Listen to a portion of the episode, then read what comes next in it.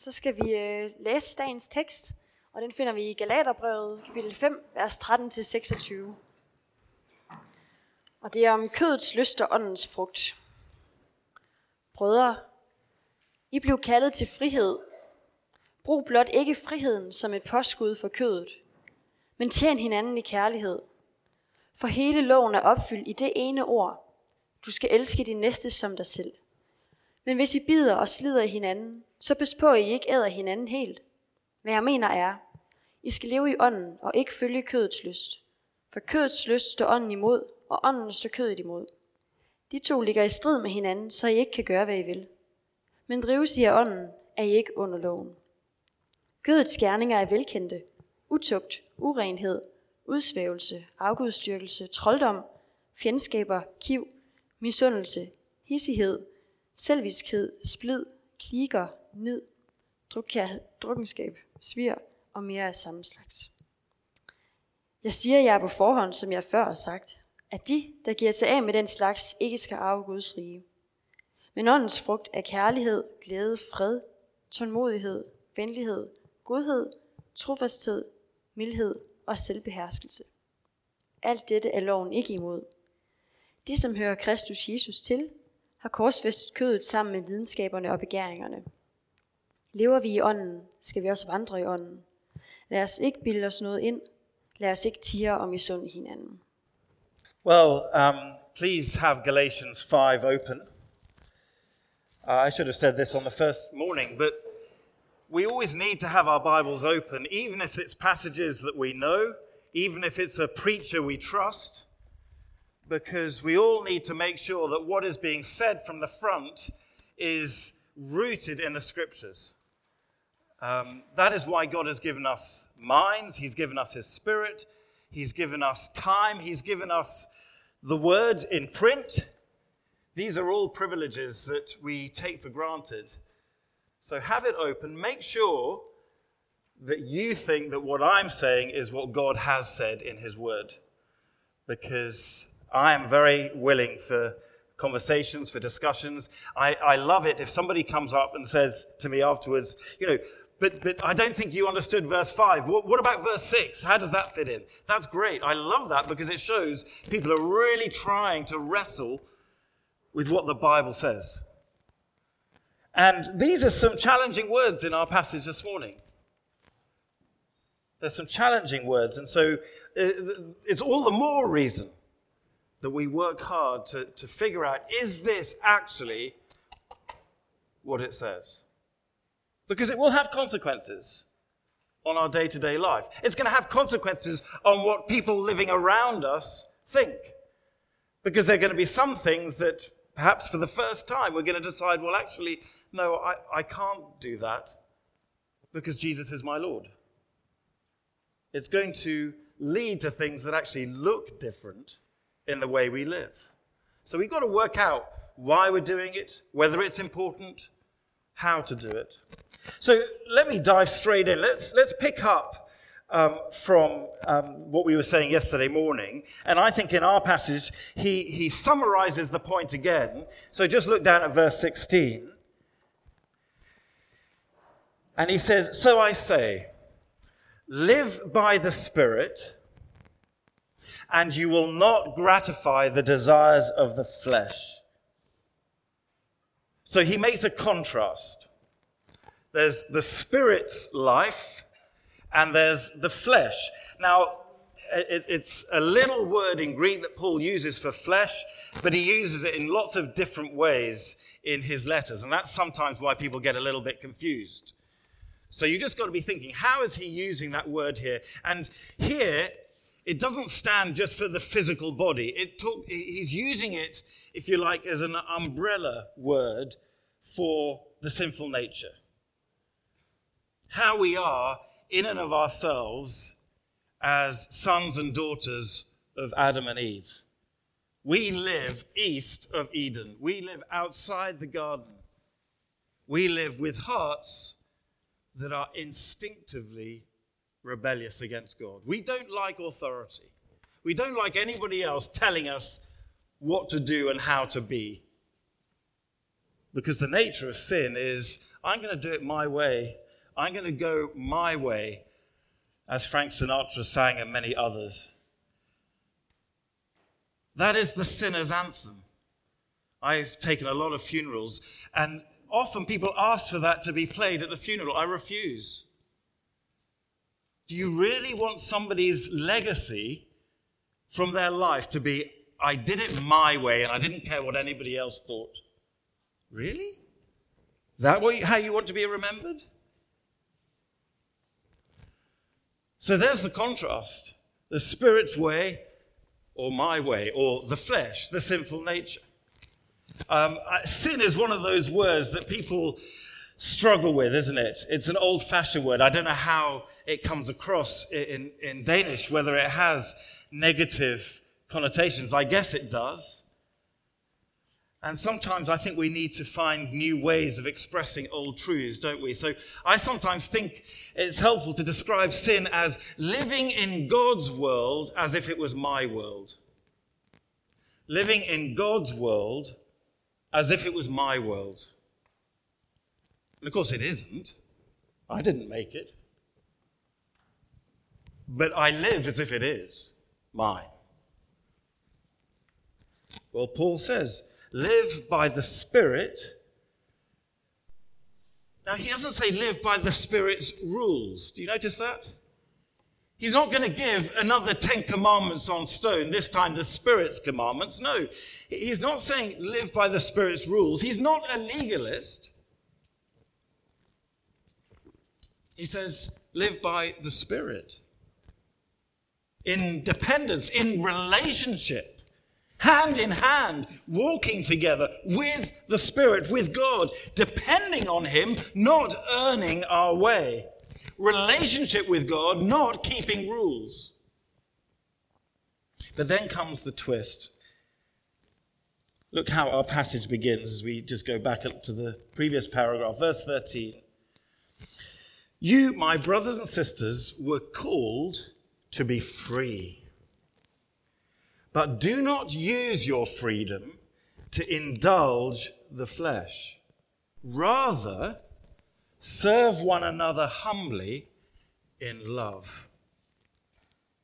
Now, that is quite a statement, quite a command, isn't it? Do you see the paradox? Do you see the apparent illogicality there? He's saying you've been freed, freed from slavery in order to become slaves. Do you see that? Isn't that weird?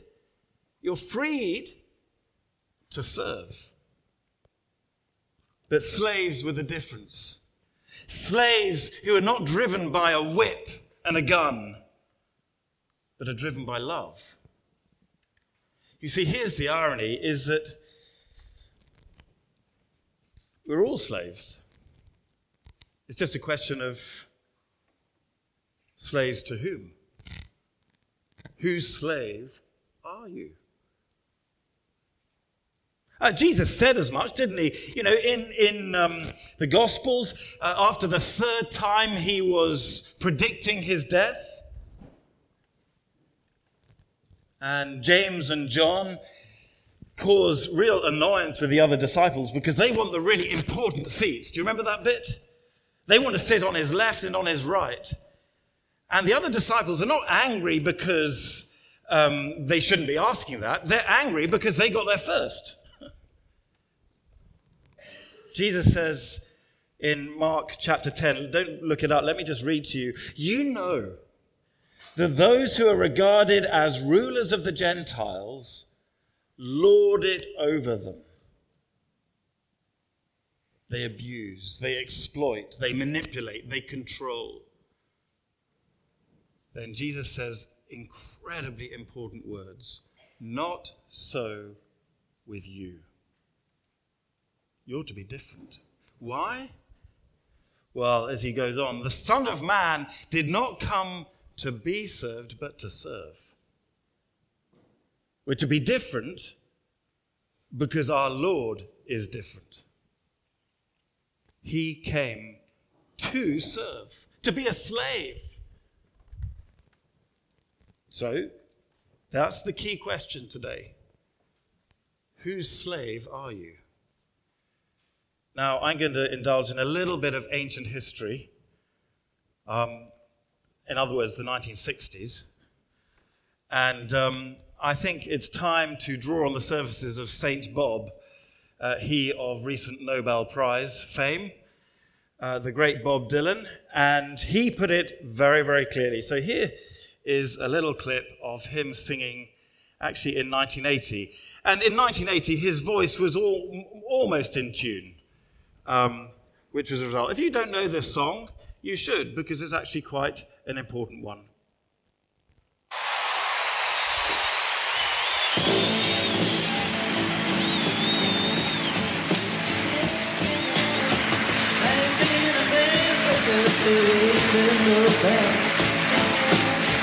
May like to gamble, you may like to dance.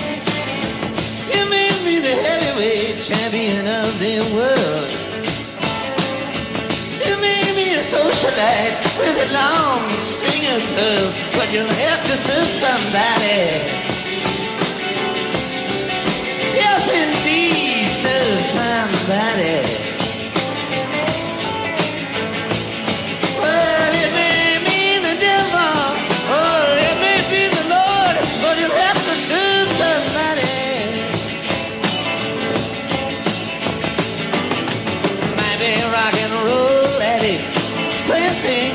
Stage. Might have drugs in your pocket, women in a cage.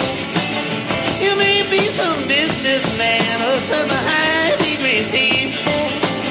They may call you doctor, they may call you chief, but you'll have to serve somebody.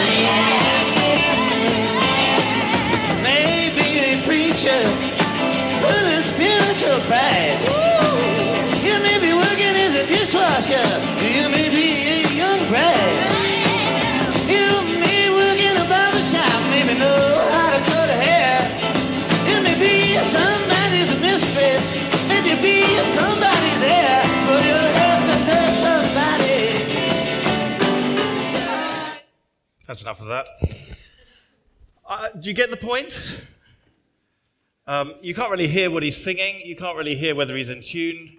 And the fashion sense is interesting. But apart from that, you get the point. You got to serve somebody. So, who's it going to be?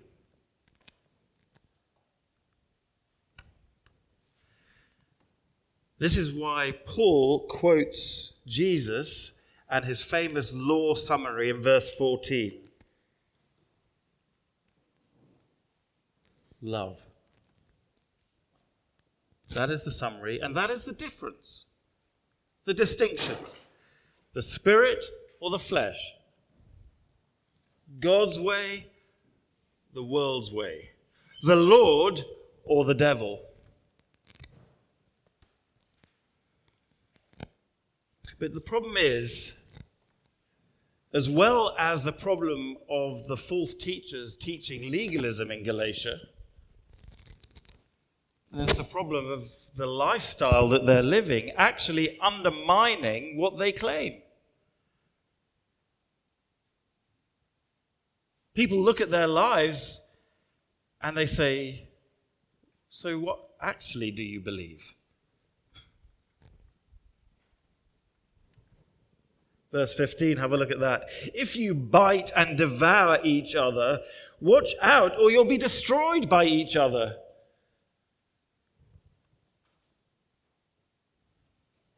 You see, their attitudes to one another uh, illustrates, it proves that the legalism of the false teachers is having no impact on them whatsoever. It might help them to be more religious, it doesn't help them to be more loving. So the question is how on earth are we to love? How do we live by grace? Well, by a daily dependence on the Spirit to transform us. We start each day saying, Lord, I can't do this. I know what's ahead, and there are many things I do not know what are ahead. But I do know that I can't do this by myself. And the thing is, you're right. You can't. I can't, you can't.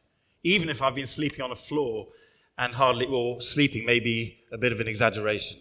Maybe I lay down on a floor all night but didn't sleep. that does make it harder. Cling to me, says the Lord, and we'll work on it together today. I'll serve you, Jesus effectively says. I'll serve you so that you are free to serve. I'll love you so that you are free to love. I'll love you so that actually you want to love. Now, of course, just as if somebody who is medically sick needs help, they turn to a professional, so in order for those who are spiritually sick to uh, improve, we need to turn to the expert. We need someone with spiritual expertise. And it doesn't get better than God's Spirit. He is the expert. And so I think we have the power to do three things if we walk daily, keeping in step with the Spirit. Clinging on to Him, holding on to Him, depending on Him for His life giving uh, help. Uh, Paul puts it starkly then in verse 17. You see, for the flesh desires what is contrary to the spirit, and the spirit what is contrary to the flesh. They are in conflict with each other, so that you do not do whatever you want. But if you are led by the spirit, you're not under law. So it's not legalism, it's not a list of rules saying, keep this or else. I mean, legalism always has to control and threaten. There's always an or else. But the Spirit is not like that. He loves and He promises to stick with us, even when we mess up. But you see, I think one of the diseases of the modern world is instant gratification. In other words, if we see something, we must have it. That the entire industry of advertising all over the world is built on this single assumption. If you put something in front of people that is attractive, they're going to want it and then they're going to buy it. Here's a little advert from the 1950s. And it's for actually some rather disgusting cake mix. Um, and personally, I, I could wait, but um, you know, there's the child saying, "Well, could you wait?" And you have something delicious on the table. You think, "Hmm, I must have that." Or here's another old advert again. I don't know whether this had an equivalent here, but um, when I was growing up as a child, Uh, my father had an access card, which was one of the earliest credit cards in the UK anyway, and they had an ingenious advertising line that they used for years. Credit cards take the waiting out of wanting. I mean, there's nothing worse as a child, you know, when your parents say, be patient. It's like, you know, when you're waiting for Christmas and you're waiting to see what you're going to get from, from, uh, you know, from presents. Oh, and when you're small, it's just torture, isn't it? Um, or, you know, I uh, have a very sweet tooth, and so when I was growing up, my mother would never tell us what was for dessert. Um, she had a technical term for it. It was called wait and see dessert. We had that every time. Um, wait and see. I hated waiting and seeing. I wanted to know. But that could sum up our modern world, isn't it? Even if we don't have the money, a credit card enables us to say, yeah, I can have it. I can indulge my wants. And isn't it interesting how easily we exchange need with want? We say we need something, whereas actually the truth is we just want it.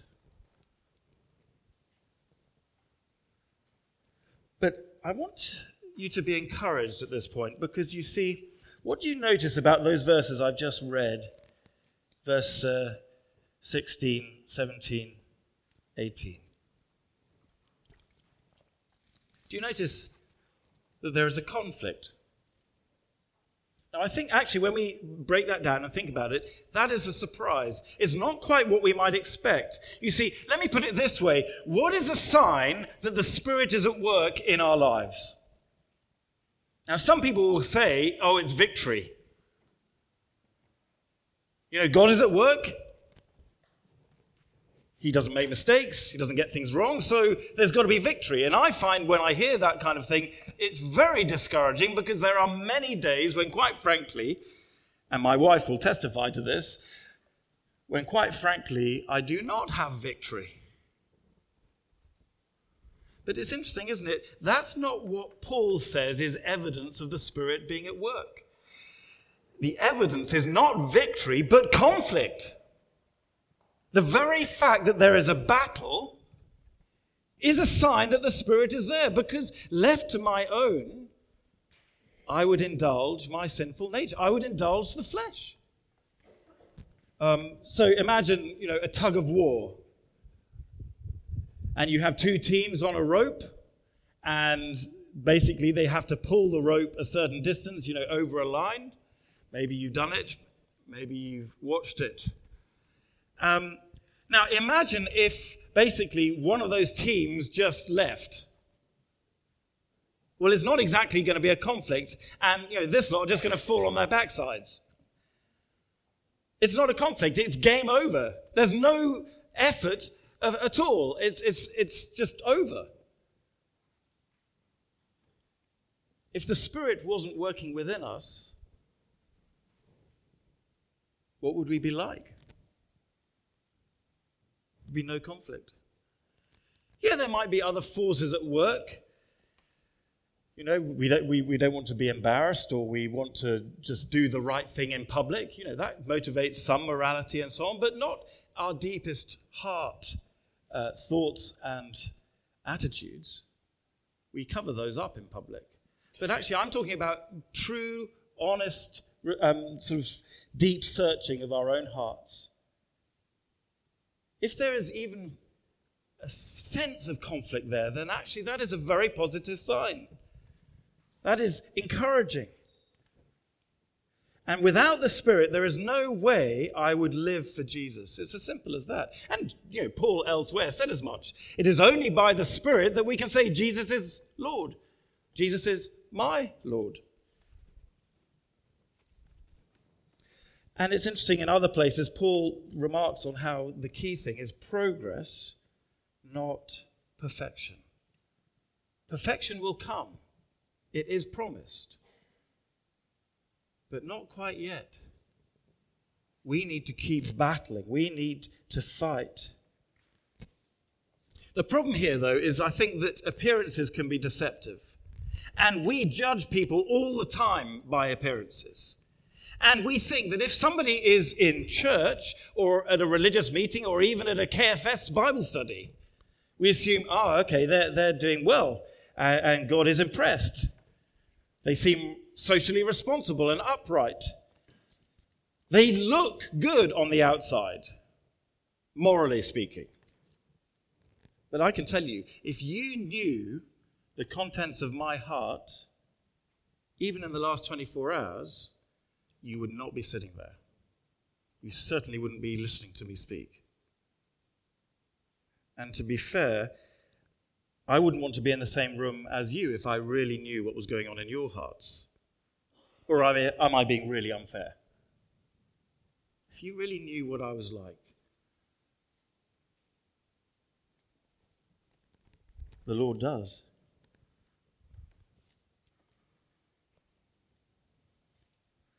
It's a battle. The Lord knows. He still loves us. He died for us, even when we tried to completely ignore him and reject him and to live in his world as if it was mine. No, he still loves us and he is at work. There is a battle, there is a conflict. So, just on your tables, just discuss this question How can this passage begin to help us at the times when we mess it all up, when we fail? When, in the tug of war, we indulge the sinful nature rather than walking with the Spirit. How, how can this help us here? Just talk about that briefly on your tables. Things get out of hand. I'll keep my eyes on that corner.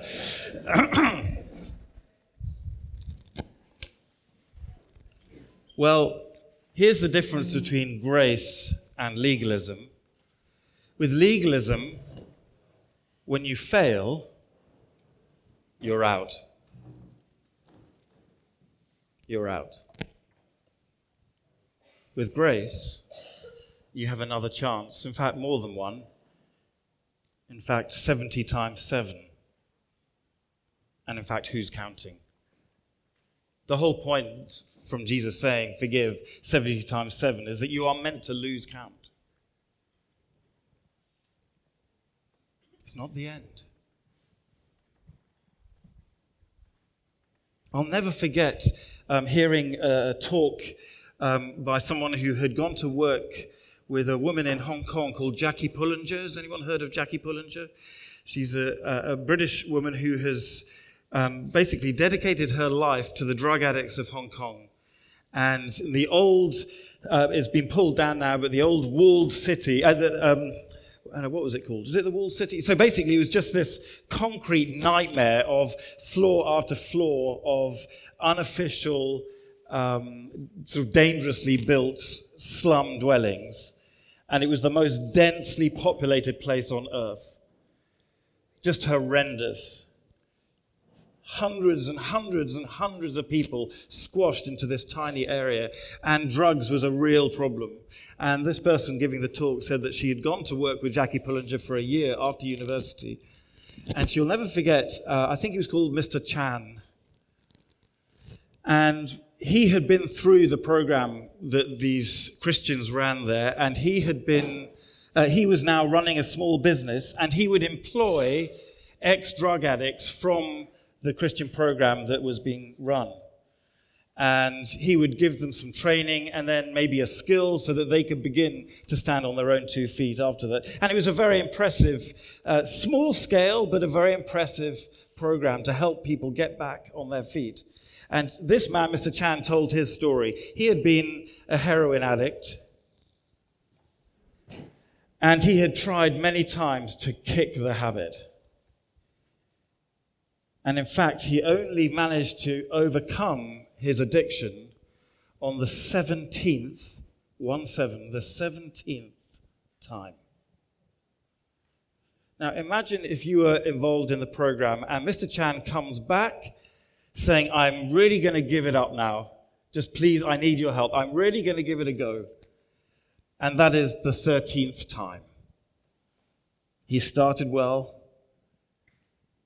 And for a few weeks, he was clean. but then something happened and he's back to his old ways. Maybe some months later, he comes back on the 14th time. And you've seen, maybe you've known him for years. Maybe you've been working at this uh, center, this Christian center for, for years. And so you've seen him come back. You've heard him say the words so often, I'm really going to do it this time. Don't you think you might just feel a little bit cynical? Yeah, right. We've heard all that before. I don't know of any government programs, let alone Christian church programs, that would give him a 14th chance. Do you? In the end, it was the 17th. Grace doesn't count. Jesus knows what we're like, and he's still interested. It is the opposite of legalism. That is why, even when we fail, we can truly say, Jesus died for me. So I think this will lead to two key things as a result, in terms of things that actually you can see and that can be noticed by those around. And the first is this don't indulge the flesh and so flight. If the first is to fight the sinful nature, the second is to flee when we're in trouble. Now, in this paragraph, verses 19 to 20, it is a pretty horrible list, isn't it? And it's one of those lists in the New Testament that seems to give the Bible a bad name. It's a very ugly list. And the world thinks we're always talking about this stuff. You know, the world accuses us of having a sex obsession, which is a bit rich, isn't it? Because actually, the only reason we talk about it a lot is because they're always talking about it. I mean, basically, pretty much every advertisement for anything from ice cream to cars to, I don't know, computer chips basically has to have semi naked people on it. What's that about? Is that because we're talking about sex all the time? Because they are. These are the things, the acts of the flesh that are obvious sexual immorality, impurity, debauchery. Oh, typical Christians, always banging on about this stuff. Idolatry and witchcraft. Hang on, how's, how's the same breath? Hatred, discord, jealousy, fits of rage, selfish ambition, dissensions, factions, envy, drunkenness, orgies. I warn you as I did before, that those who live like this will not inherit the kingdom of God. Do you notice that? It's a lifestyle, it's not breaking rules. It's living in God's world as if it was mine, rather than living in God's world because it's His.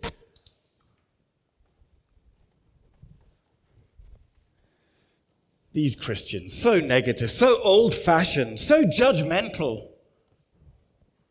Just leave people alone, let them have fun. I mean, you know, what's university life all about if not just to, to try anything? Have as many different experiences as possible, whether it's to do with intoxicating substances, sex, uh, thoughts, activities. Just try it all and see what works for you. It's just a matter of personal preference. Oh, you Christians, you're just, you're, you're just so old. Have people said something like that to you? Or perhaps you just feel it?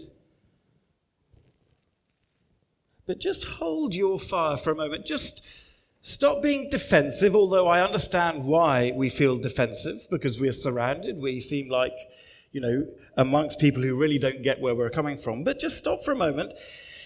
And I actually think this is a liberating list. That actually it's not that negative at all. Because put it like this imagine a city, imagine a society, imagine a university campus where you knew that sex was always consensual and always based on trust Communication and commitment. So both parties always knew what was going on. And it was always, it was guaranteed to be the greatest, most perfect and beautiful gift you could give to somebody else. Every time. Wouldn't that make a difference? Uh, Imagine a campus where nobody spreads half truths or lies about others because they look slightly different or they sound slightly different or they, they're just a bit odd. Or maybe they're not in the right clique, the right set. And, and so, in order to justify why we don't like them, you start having stories spread around them. Have you ever been the victim of that kind of thing? Imagine if you knew that was never going to happen. Imagine if you knew that if you told somebody about a weakness or a difficulty, you could be sure it would be confidential. Imagine that. That you could really trust people and know that they were for you and on your side and they would never exploit your weaknesses or fears or anxieties. Imagine that. Guaranteed. I think, don't you think? It's certainly true in, in the UK. I, I'd be amazed if it was different here. I think so many people at university are really insecure and they're frightened about what people might think and say and do if they really knew. Wouldn't it be amazing if we didn't need to worry about that? Because we could trust one another. Absolutely. We didn't have to pretend to be something we're not. Wouldn't that be good? Wouldn't that be attractive? Wouldn't you want to join that kind of group? I would. It would make a nice difference. A place where we can be truly free without fear, anxiety, paranoia, distrust, without having to look over your shoulder. Wouldn't that be good? What a relief. Wouldn't it be nice if the church was like that? Is that your experience of church? It has not always been mine. And I'm a minister.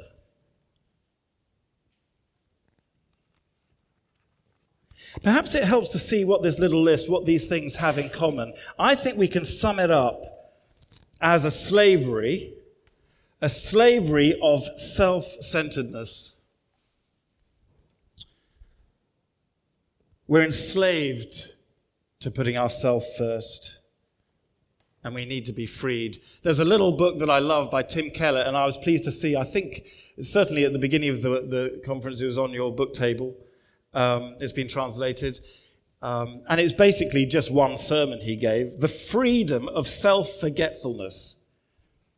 And he has this great line The issue with the gospel is that not that we think less of ourselves. In other words, we're not thinking that we are low and demeaned.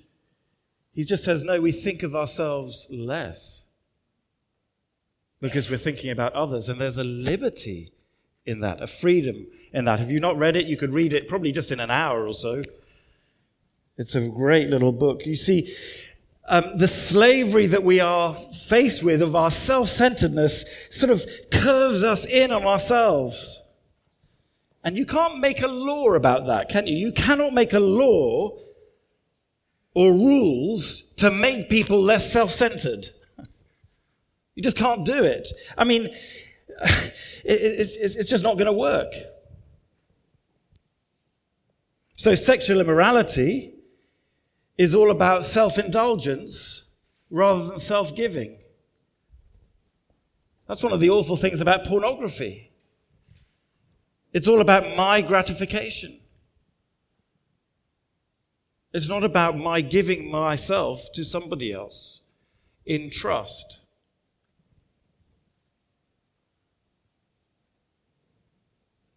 And when it's not in the context of trust, it is incredibly destructive. I don't think that's bad news. I think it's really good news to point that out. Um, I don't think this book has been translated, but it's a great book by a friend of mine called Tim Chester. It's called Captured by a Better Vision. Um, and it's uh, the subtitle Living Porn Free. But it's not just about pornography, it's, it's about our whole attitude to our bodies and our sexuality and to living for Christ.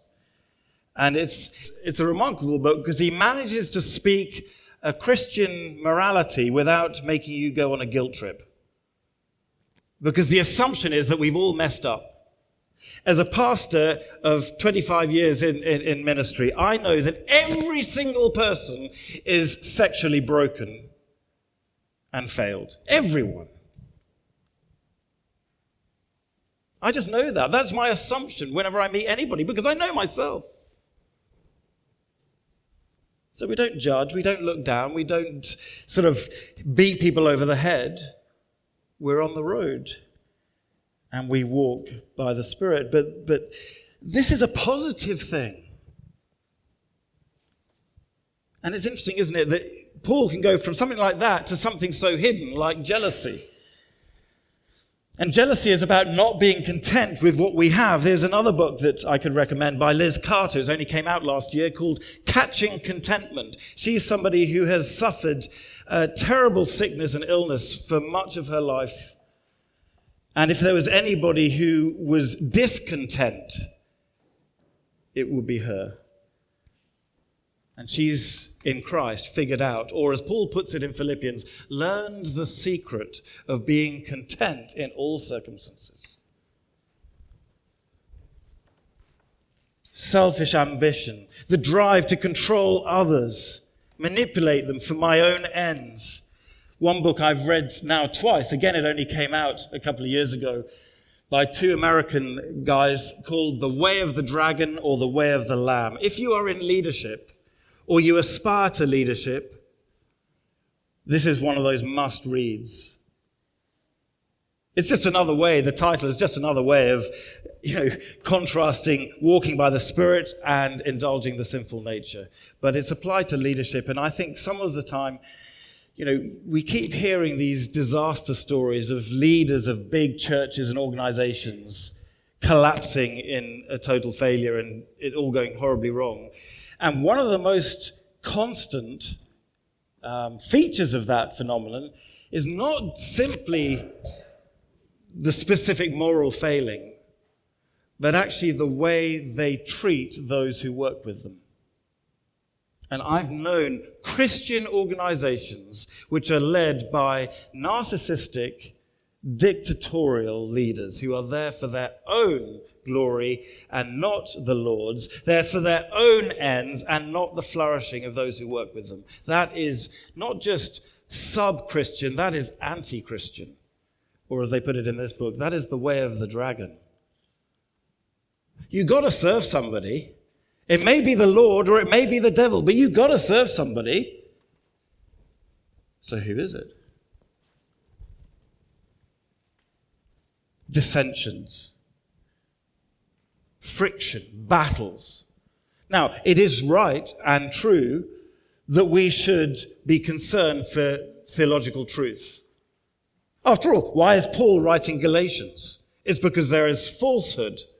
There is something that pretends to be good news, but is in fact very bad news. So he has to deal with it. That's not what he's talking about here. He's not saying never have an argument. He's saying look after your relationships and how you live with one another and care for one another. Because my experience has been, not always, but most of the time, when there are battles and church splits or at least church tensions, they are usually as much to do with personalities as they're to do with theology. And sometimes more to do with personalities and the sinfulness of people. A good sort of general book to start with is by Vaughan Roberts, Battles Christians Face. He covers a number of uh, things, including sexuality and temptation and other stuff. If we're to live by the Spirit rather than in indulging the sinful nature, indulging the flesh, then actually the key word is flight. Get away. Don't go near. Do you remember Joseph in Egypt? With Potiphar's wife, who was determined to get him into bed. He was a slave. You know, talk about power dynamic. She has all the power and he has none.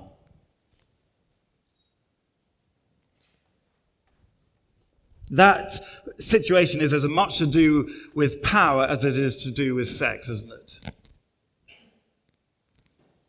And he has no alternative. He runs. It causes him difficulty. He does end up in jail for a very long time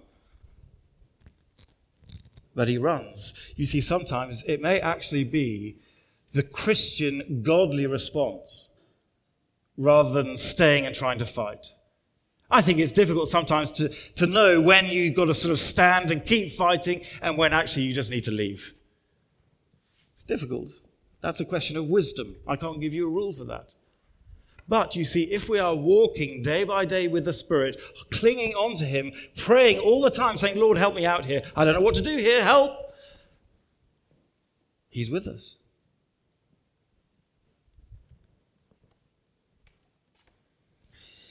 And you see, living like this, slowly but surely, living in this conflict, understanding that this is the nature of it, we come finally to fruit. You see, if we don't indulge the flesh, if we walk by the Spirit, there will be fruit. Thing is, you might not notice it in yourself. And one of the weird things about being a Christian for a while is that you think sometimes you're getting worse. But ask those who know you who've known you over years, not just a few weeks or months. I suspect, in fact, I'm sure, if we're walking by the Spirit, they will notice. They will see a change. And the fruit of the Spirit, and I'm sure perhaps you had to memorize this at, at children's Sunday school or whatever, but love, joy, peace, forbearance, kindness, goodness, faithfulness, gentleness, self control. Against such things there is no law. In fact, I might go further than Paul in, in, in, verse 23. Not only is there no law against it, actually, you cannot make a law for it. You cannot say, right, the law of the land is that everybody must be kind. Okay, get on with it. Can you imagine if the police now had the duty of going on kindness patrol? and you know they're driving along they pull you up as you're walking down. I don't think you're being kind are you? You put the handcuffs in you're out. It's not really going to work. You cannot legislate for universal gentleness. Wouldn't it be amazing if everybody was gentle with each other especially when they disagreed i mean it's easy to be gentle with someone you like it's easy to be gentle with someone you agree with but to be gentle with someone you disagree with, maybe even very, very strongly, Brexit would be a very different issue if everybody was gentle with each other. It doesn't mean the arguments don't get heated, they can get heated. They might need to get heated, but gentleness. This is the fruit. This is the harvest that comes when the Spirit is at work. But perhaps as I wrap up, you're feeling, I just can't do this. It's too much. Join the club. It is. It's too much. Uh, the legalists, they're going to want a sort of quick fix. The license guys over there, they just say, oh, we're free, we're forgiven, it doesn't matter. And yet you know it does matter. And the legalists say, okay, right, so here, here are the boundaries, here are the rules, just stick here and you'll be fine. The problem is the legalist cannot change the heart. So I might be within the rules, but my heart is still living my way. The legalist can never do anything with the heart. And these fruit, these are heart things, aren't they?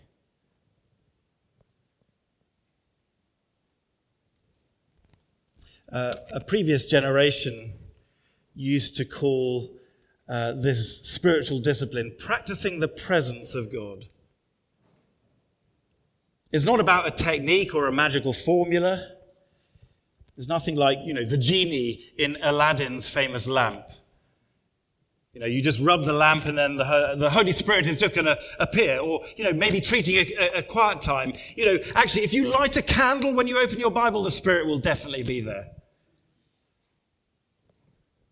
Of course not. It's not magic. It's saying, remembering that He is always present. He never left. But we just remind ourselves, we bring it to mind, we remember. And we remember that actually everything that goes on in any room that I'm in, or even out in the fields, or even out at sea, even if I'm on my own, He's there. And He knows. Isn't that threatening? To remember that He knows? He knows my heart. But He still wants me on His team. He's my Lord. He's died for me. There's nothing. You remember those two soldiers on the train? There's nothing I wouldn't do for him because he saved my life.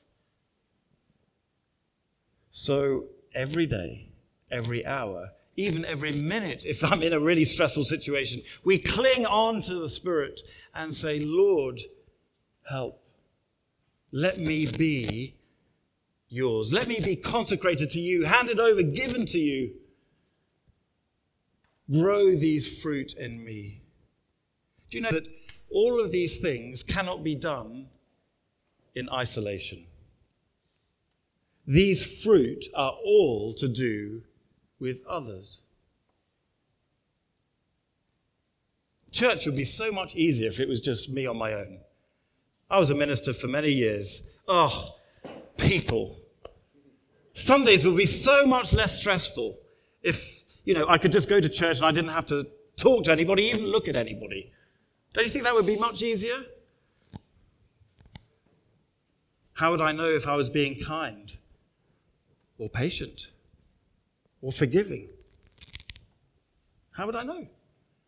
They all need others.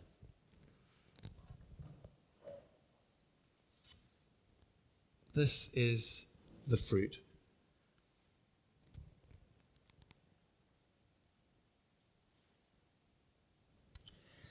So I say, live by the Spirit, and you'll not gratify the desires of the flesh. Amen.